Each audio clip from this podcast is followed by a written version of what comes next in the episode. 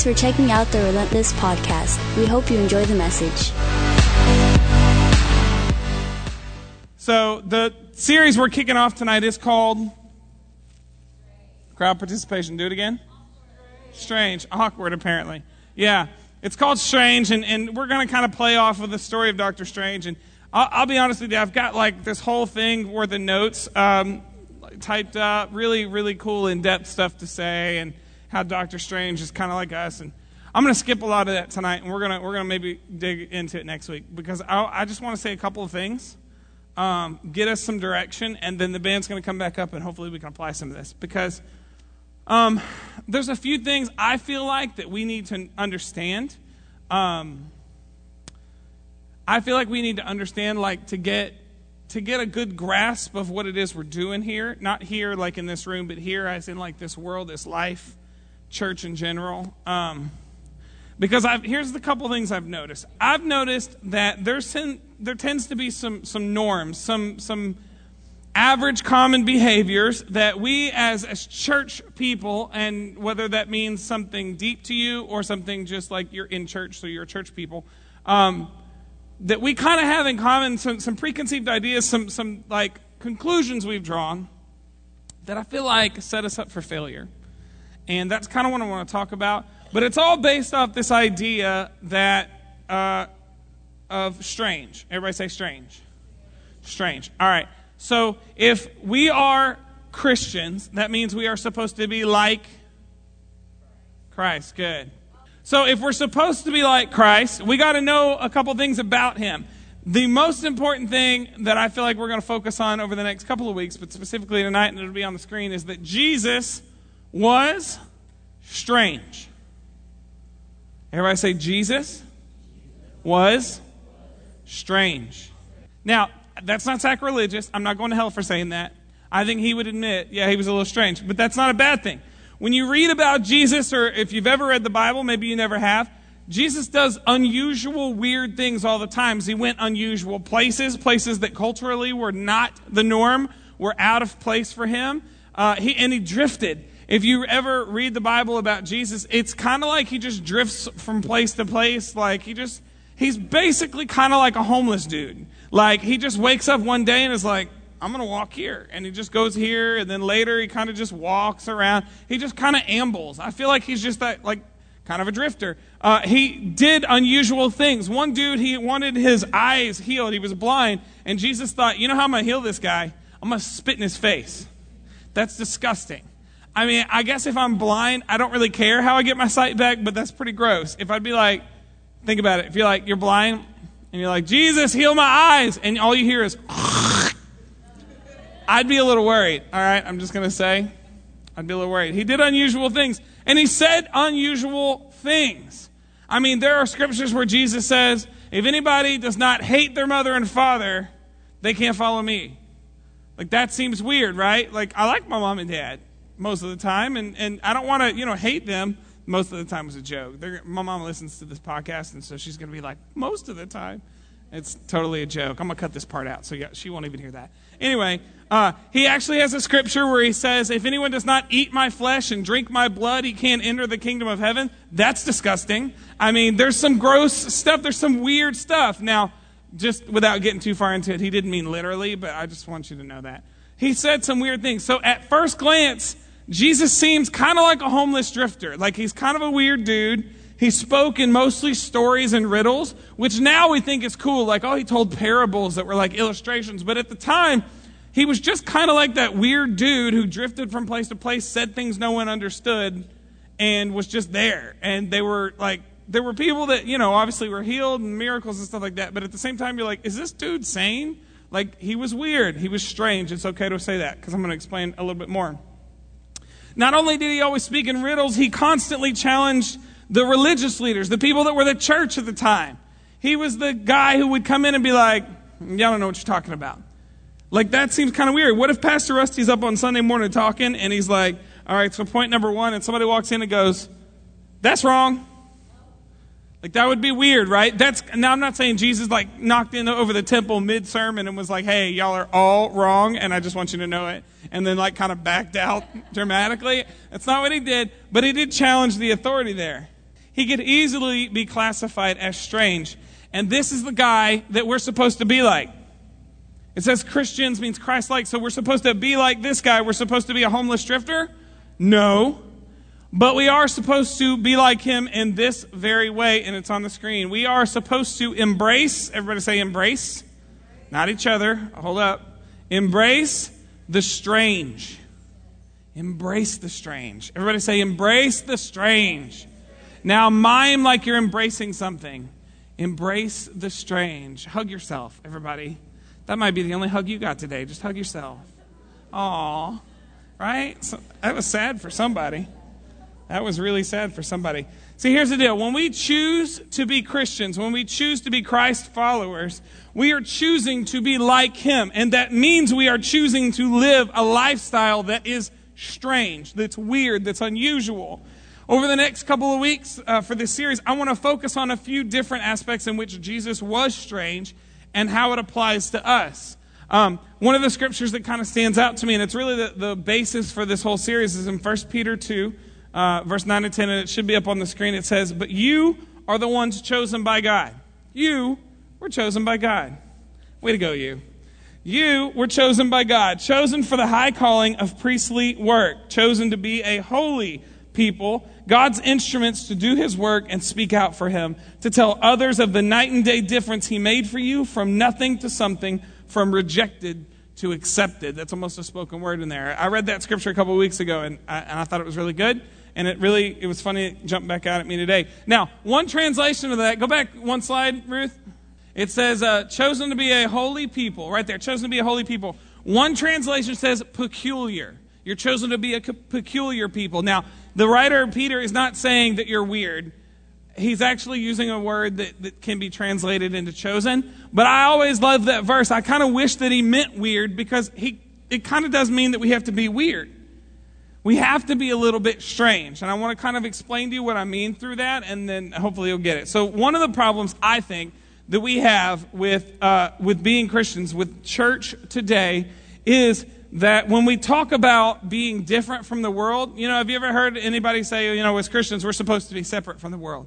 We're supposed to live differently. We're supposed to be, be called to a higher purpose. We're supposed to be in the world, but not of the world. You ever heard those kind of things? Anybody? No, you don't have like a grandma that's super churchy that's ever said that. No, those aren't bad. They're not, they're not inherently wrong. The problem is, I feel like in the way we interpret that. So we usually characterize the difference that they're talking about, that strangeness, incorrectly. See, when we say different, when we say, oh, we're supposed to be in the world but not of the world, we often model that, or, or what it is that we, we are kind of saying is that we are not supposed to cuss, or we're not supposed to drink, or we're not supposed to smoke, or we're supposed to go to church, own a Bible, sometimes pray over our food. And those are all like a collection of some of those or all of those behaviors. It's like, well, this is how we're different. If we sit down in a restaurant and, and our food's delivered and we hold hands and pray over our food, we feel like, well, we're standing up for what we believe. Look at us being different. You know? Or have you ever sat down to eat and somebody else next to you at the restaurant's praying over their food and you're like, look at them go. They're doing it. Way to stand for Christ. Now, I'm not belittling that, but what I am saying is sometimes we see that, or if, if you got, if you're that one friend, maybe, some of you I hope are, but some of you probably aren't. That one friend that when like you are in a group of friends at school and like you hit your knee on something, you're like, shoot. And you, you know, you, you know what I'm talking about. The other friends are like, shoot? Like, who says shoot? Right? None of y'all know what I'm talking about at all, I'm sure. Or hopefully you do. But, you know, and that's peculiar. And we think, look at us go. We didn't say the word we could have said. And so we're choosing to live different. Yay, Jesus. Right? I mean, I'm just, I'm just saying, right? Or, or maybe you're hanging out with people that are doing some stuff they probably shouldn't be doing. You know, like, like maybe smoking some stuff they probably shouldn't be smoking. If you know what I'm talking about, shame on you. Get away from those places. But what I mean is, maybe, maybe, maybe some people are doing some stuff they shouldn't be doing, and you're like, you know what, I'll pass. And internally, you're like, yay, Jesus, I just did that. Now, I don't want you to feel like I'm belittling that. I'm really not. I think, I think there are circumstances in which it does take a lot to stand, to take that stand, to say no, to not act like everybody else. I get that. It does take a lot of courage. The problem is we put the stop there and we go, yay, I'm living for Jesus. I'm a peculiar chosen people And that's, that's it. We've defined now what Christianity is as I don't do a few things that most people do, and I pray over my food eh, or do a couple of things that make me seem a little bit unusual but are still kind of socially acceptable as Christians. Right? Are you with me so far? Say yes. Good, because I was going to keep going anyway. Often we feel like these are out there or strange, and if we can do these, then we're living up to what Jesus meant when he said that we're supposed to be like him. We're supposed to be strange. The problem is, those aren't the ways in which Jesus was strange. Matthew chapter 7, Jesus is teaching. He's talking to the people that are following him. And I'm going to read a different translation, but you'll see it on the screen. It says, This is Jesus talking. He says, Don't look for shortcuts to God. Oh, wait, it'll be on the screen. I know, the computer's slow. There it is. Don't look for shortcuts to God. The market is flooded with surefire, easygoing formulas for successful lives that can be practiced in your spare time. Don't fall for all that stuff, even though crowds of people do. The way to life to God is vigorous and requires total attention vigorous and requires total attention. See, many people, including the religious leaders, the religious people at the time, did all that usual churchy behavior stuff, that kind of basic Christian behavior stuff. And they felt like, hey, well, I say the right things, I pray out loud in front of people, that means I'm a Christian. I'm going to heaven, yay me. And they did all that stuff. Jesus is saying that stuff is really not that important. If you have focused on that, you've kind of missed the focus. He's saying it's more than that. Because let's be honest, those things aren't that hard. Sometimes I understand they can be, but if you sit down in a restaurant, you pray over your food, and you're like, yes, I just conquered a hill for Christ. No, you didn't. You live in a free country, it's not that big a deal. If you put your dignity aside for 30 seconds to pray over your food, I mean, good, but let's not celebrate it like you died on the cross, okay? Does that belittle any? I don't want you to feel belittled. I just want to say that sometimes we put like this, this tiny little step that we've made a thousand times, but oh, I, somebody from my school is in the restaurant. If they see me praying, they'll know I'm a Christian. Oh. Again, I, I feel like I need to repeat it again because I'm being a little sarcastic and over the top, a little extra.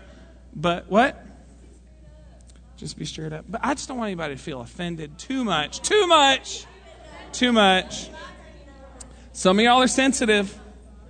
Some of y'all are happy little snowflakes, so I just need to make sure. But let's be honest, those things aren't that hard. So then it asks, then we got to ask the question well, what does Jesus mean? What is Jesus actually saying when he says it's vigorous and requires total attention? What does Jesus mean? In verse 21 of that same chapter, Jesus says, knowing the correct password or saying master, master, t- saying Jesus, or uh, admitting you're a Christian, for instance, is not going to get you anywhere with me. What is required is serious obedience, doing what my Father wills. Serious obedience. Following Jesus means completely restructuring the way you think, the way you act, the way you perceive. It requires starting from scratch when you choose to follow him. John 3, Jesus is talking to a guy who is kind of going through the same process. He, he was a religious guy. He knew all the traditions. He knew all the stuff that the church or the temple or the religious society had told him was good behavior or was the way to Christ. And the guy realizes that that stuff's not that important. And he's sitting with Jesus and he's asking Jesus, help me understand this. What do I really need to know? What's really important? And in John chapter 3, Jesus says this because he's trying to figure it out and, he's, and he doesn't get it. And Jesus said, You gonna put it up there? I'm just waiting on you. Jesus said, You're not listening. Let me say it again. Unless a person submits to this original creation, the wind hovering over the water creation, the invisible moving the visible, a baptism into a new life, it's not possible to enter God's kingdom. What I like there, there's a lot there, but one of the things I want to point out to you that I think is cool, he says, the wind hover, hovering, hovering, the wind hovering over the water creation. He's referring to Genesis 1. In the very beginning of the Bible, and some of you that have been around church probably have heard this, in the very beginning of the Bible, the very first verse of the very first book of the very first chapter says, In the beginning, God created the what? Heavens and the earth. Verse 2 says, And the what? And the earth was formless and without void, and the Spirit of the Lord hovered over the deep. So, when in this verse, when he says, no, go back one. Sorry, I'm just throwing curveballs at Ruth. It's okay. Right there. Unless a person submits to this original creation, the wind hovering over the water creation, that word wind is the same as spirit. So the spirit hovering over the water creation, what he's saying is for you to truly follow Christ, it has to start just like it did at the beginning of time. When the earth, it says God created it, and then it was without void, it, or without form. It was void. It, there was nothing there except the Spirit. And from that point, God could build it. When you choose to follow Christ, you have to choose to start from scratch. There can be nothing in your life. Your life has to be formless with or void and without form so that the Holy Spirit can start from scratch. See, the problem is sometimes we get into church and we have a moment where we feel like, okay, this Jesus thing seems legit. There's, there seems like there's going to be some cool stuff here. Awesome. I kind of want to do this. The problem is we say that and maybe we mean it about 75%. But there's this 25% of our life that we don't want to let go of.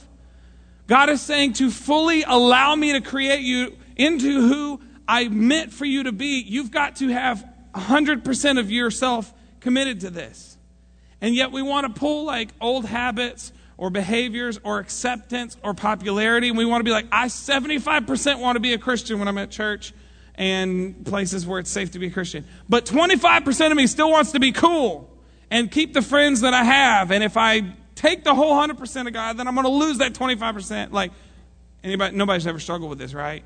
I'm just, just me? Okay, we'll just keep talking hypothetically then. So, it requires us to start from scratch. Have you ever seen the show Fixer Upper? Probably not because y'all aren't 30 year old like housewives. But my wife loves Fixer Upper. I'm just kidding. That wasn't a shot at, at anybody. Yeah, Christy loves the show Fixer Upper. If you don't know what that is, it's on HGTV. Ask your mom. Ask your mom, she'll tell you. Anyway, so there's this show where it's called Fixer Upper, where guess what they do? They fix up old houses, right? It's super clever in the titling. But basically, they go in, they find a house, and by the end of the show, they're going to rebuild this entire house into this amazing thing. And, and it seems like there's five seasons or something, and it seems like as, as the show goes on, like the before and the after gets crazier. Like in the first season, it was like a house that was okay, just a little outdated, and they like put some new paint and shiplap, whatever that is, up on the walls, and you know, some modern furniture. And it was like, look, in latter seasons, it's like, we're going to take this mobile home and turn it into a mansion. It's going to be amazing. Like they just completely do it. Anyway, the whole point of this, this is getting way off track.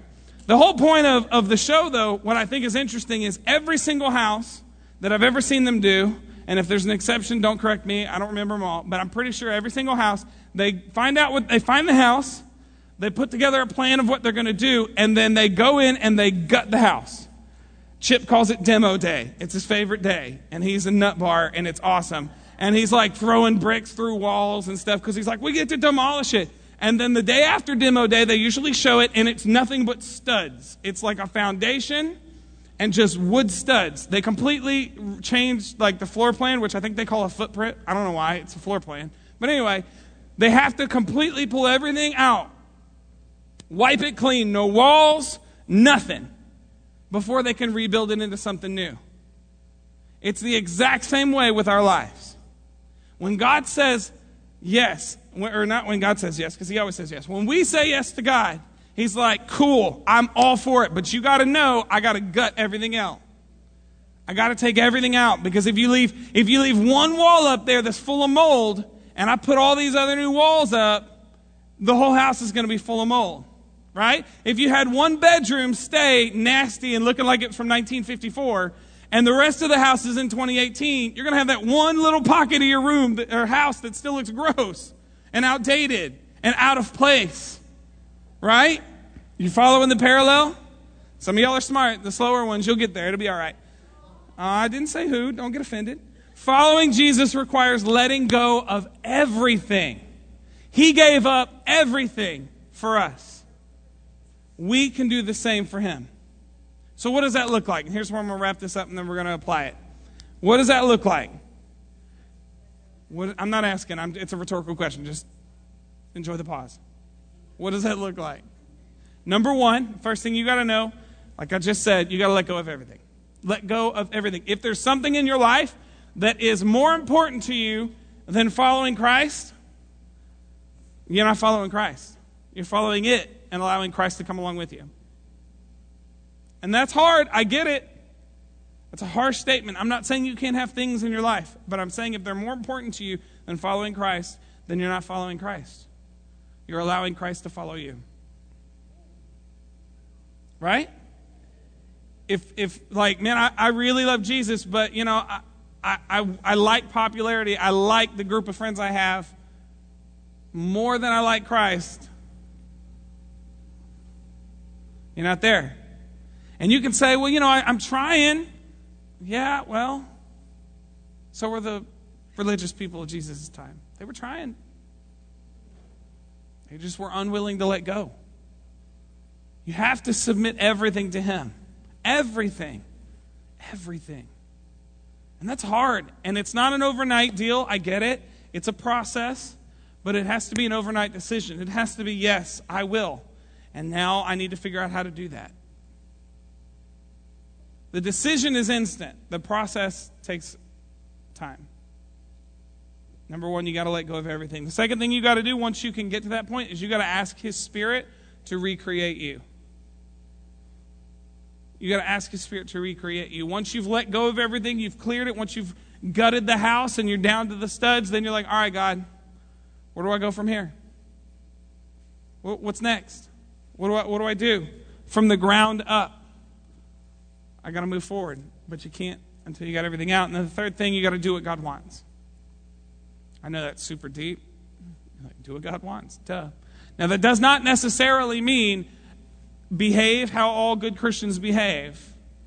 I'm not saying don't behave like good Christians. This is confusing, but you understand what I mean? Like sometimes we go, oh, I have perfect attendance in church. I didn't cuss today. I didn't slap that kid whenever I really wanted to, so I'm a good Christian. Now, I'm, I'm saying do those things, or don't do those things. Like, don't cuss, or don't slap somebody, or don't do all those things. But it's more than that. You can't check those boxes and go, well, I'm a great Christian. Yay, me. You can, but it's deeper than that. It's more than that. You got to do what God wants. And how do we know what that is? I'm glad you asked. We're actually going to dig into this next week. So, uh, you know, a little teaser. Come back next week and find out a little bit more about that. But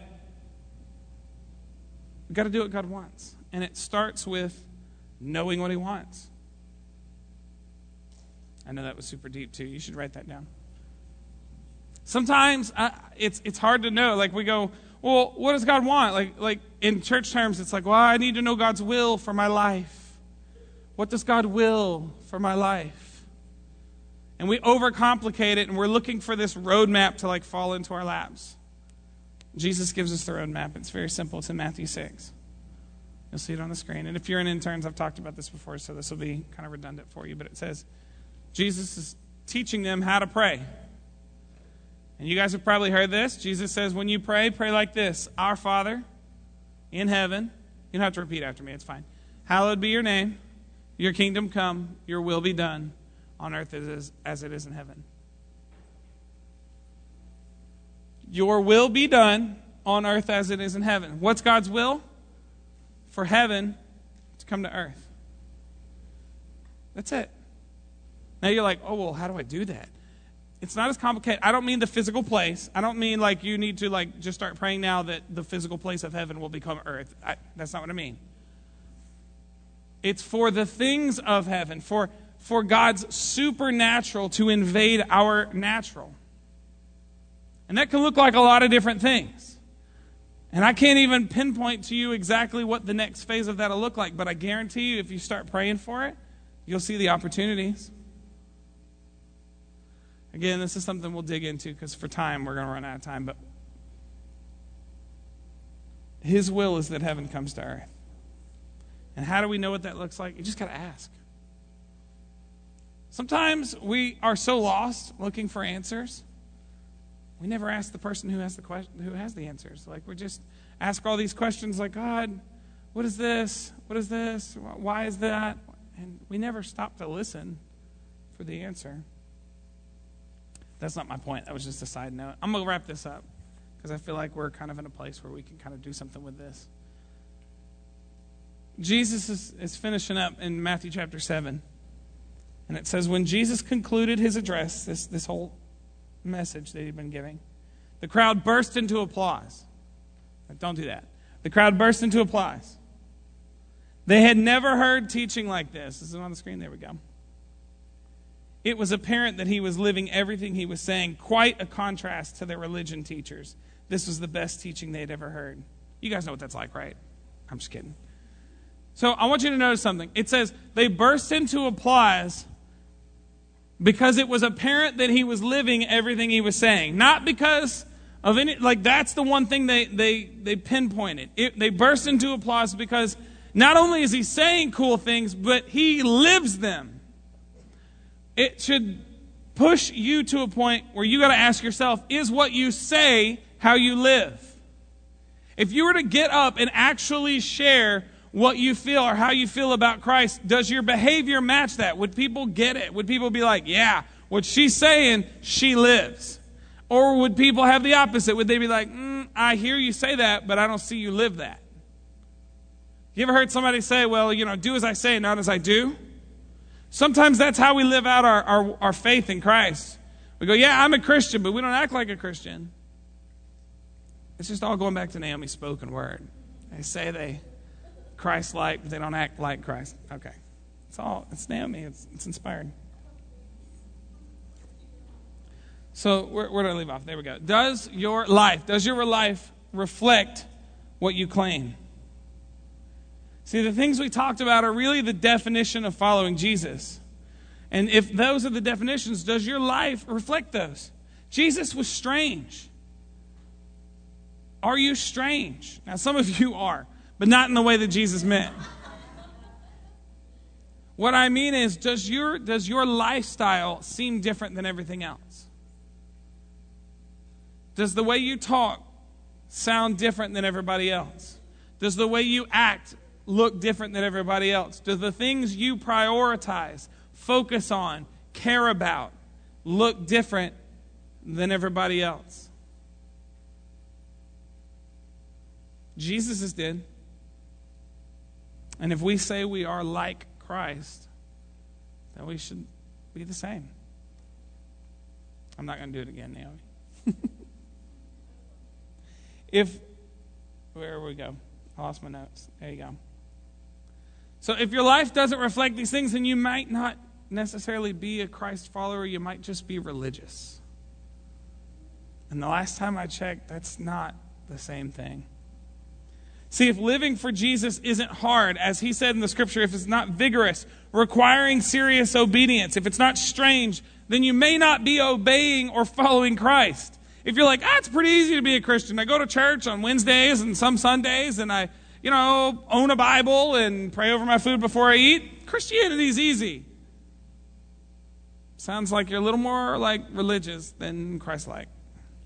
You're following an internal feeling of security, like, oh, I, I've checked these boxes, so I feel good about it. If you only act churchy enough to feel good about yourself, then you're missing the point. Jesus closes out in Matthew chapter 7, verse 24.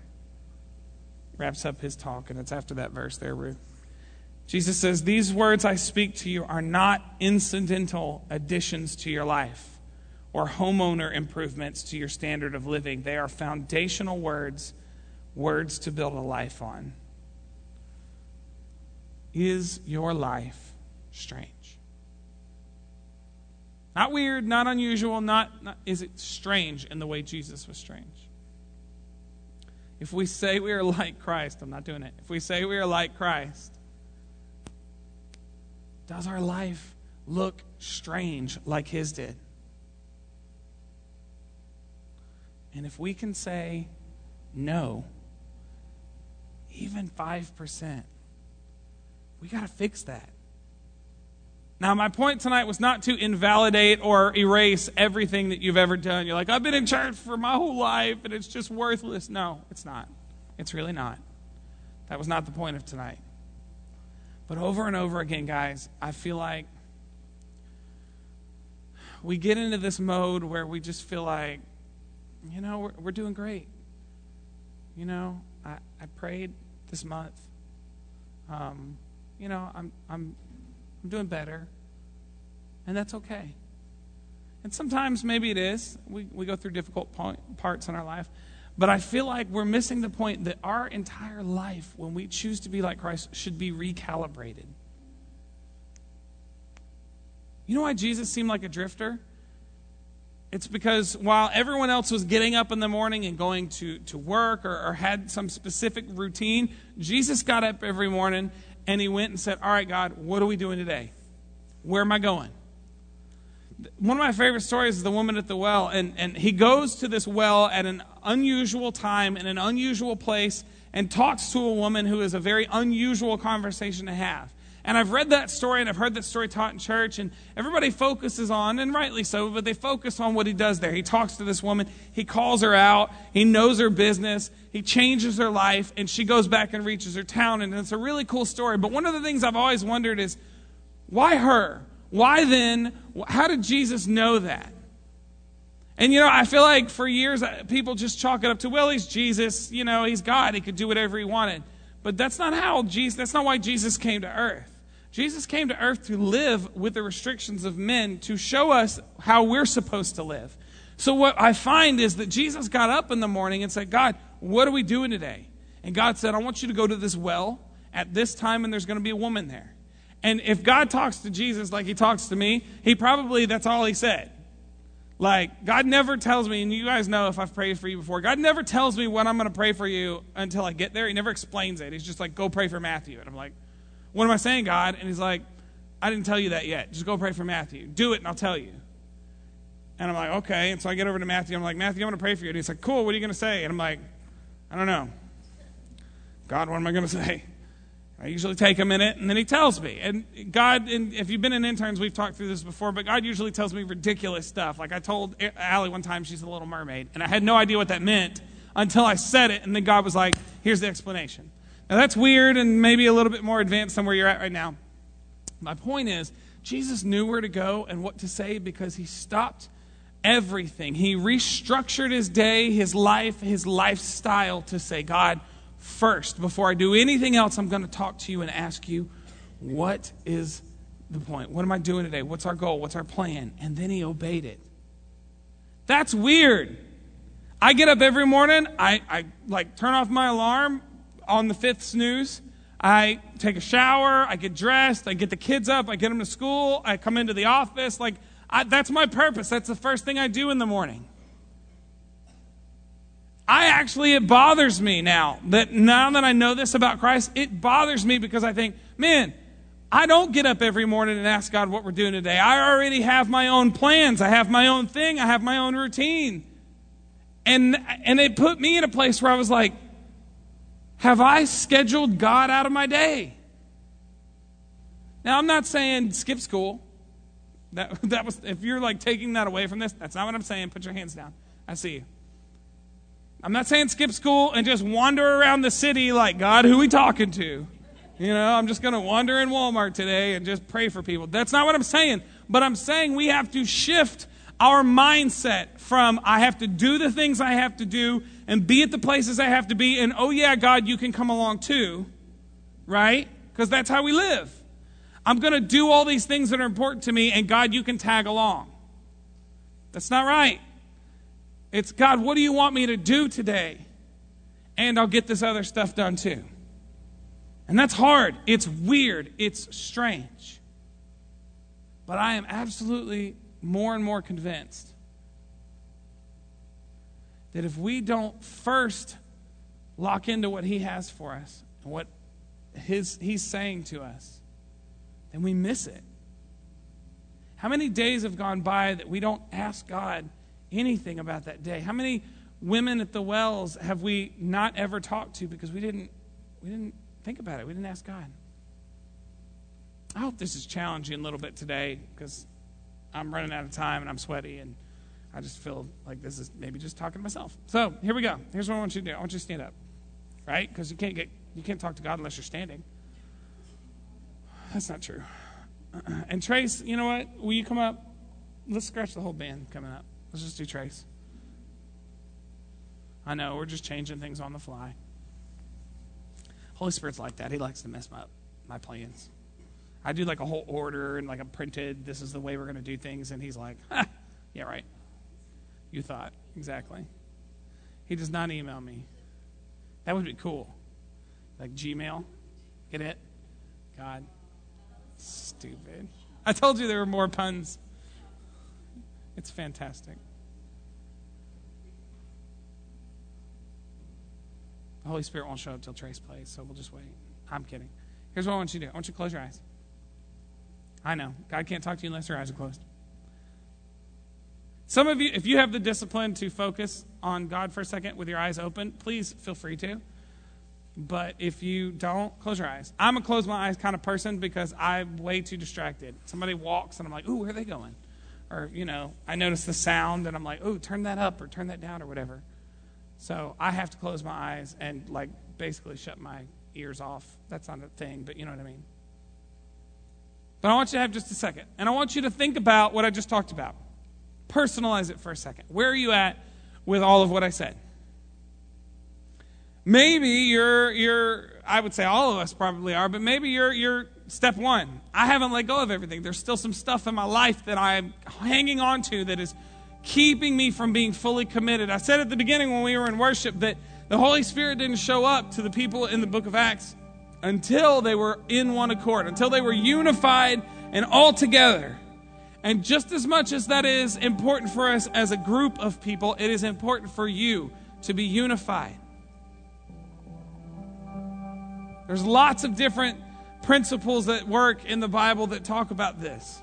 A house divided can't stand. A man can't serve two masters. There's all kinds of different things.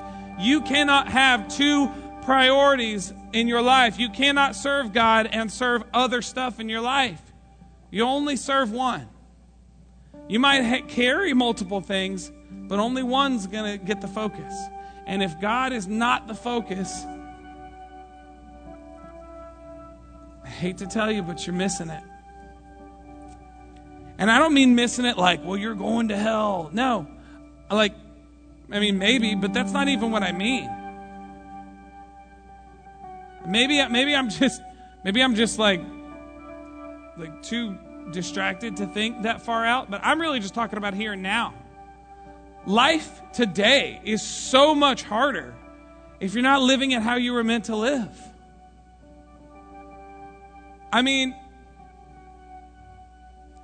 there, uh, there are people, and maybe you're maybe you're one of them. I don't know. There are people who go through life, and every day is so filled with stress and anxiety and worry and anger and bitterness and hopelessness and all of these things that's just crushing. I don't know how you survive that. And many people don't for very long. The, one of the amazing things about submitting to Christ, about choosing to be a Christian, is step number one that we just talked about letting everything go. Now, that seems hard when you look at all the stuff you want to keep. You go, I don't want to let go of this. I don't want to let go of this. But do you also realize that means you get you get to let go of your anxiety. You get to let go of your stress. You get to let go of your worry. So maybe your your days are filled with that kind of garbage. God is saying, let that go. You don't have to worry about it anymore. You don't have to carry that. And you're like, well, if I don't carry that, what do I carry? Nothing. And that's what's weird. That's what's so strange. We, we don't even know how to, like, grasp that. I just said that, and half of you are like, well, I don't know what my life would look like if I didn't have anxiety all the time. What do I do? Just not worry? Yeah. Isn't that crazy? Isn't that strange? Ah, see, full circle. Yeah. And you're like, I don't know how to live my life without anxiety. I don't know how to live my life stressed out, not stressed out about everything. I don't know how to live my life if I'm not angry all the time when I'm at school or bitter. That's great. You're not supposed to. God will show you. It's only after you have lost everything, let go of everything, that you are free to gain everything. Jesus said it like this Whoever is willing to lose their life will gain their life. And that seems like a weird statement. Like, I, I don't See what you did there, God. Like lose my life to gain my life. Yeah, he meant that. You got to let go of everything. And in doing so, he will give you everything. Everything you need, are created to be, and are meant and destined for. We are created to be the children of God. Not some spooky, ooh, I'm a child of God. I am a child of God. I don't mean it like that. I mean, I guess those are true, but I mean it, it's more than that. It's more than a song that you sing. So many Christians are focused on if I live right, then I'll get to heaven. Great, one day I'll get there. But that's not like the end goal, like I do the right things to make it to heaven. Um, I don't know about you, but I don't want to go to heaven today. I got other stuff to do. Like, if I'm like, make the heaven, I don't want to die right now. That was weird, I know. But what I mean is, in the meantime, I'm not just biding my time until one day I go to heaven. Like, okay, I'm going to do my best to not sin so that whenever I do die, I go to heaven. No. In the meantime, I'm going to do everything, like he said, to bring heaven here. I'm going to try to bring love into this world, joy into this world, peace into this world, healing into this world. What are the qualities of heaven? Life, happiness, encouragement. I'm going to do everything I can to be a portal for His Spirit to enter this world and affect the people around me. When you walk into your schools, into the store, into the wherever you go, you have the ability to usher, to bring in life. What are you doing with your time? Why are we still carrying the things we carry when God says, let all of that go and just be me, be life to the world around you? It's the single most powerful, rewarding, encouraging thing you can do with your life. And more than that, it's freeing and it will bring more joy and fulfillment to your life than anything else will in this world. And it can look like a variety of things, it can fit different people in different ways. But until you accept this thing and you start running with it, you're always going to wrestle with it. There's people that grapple with this kind of stuff for decades. You have the opportunity here and now in this room at 8:19 on a Wednesday, April what are we 11th 2018 to shift your life, your mindset, your perception, your focus and become strange.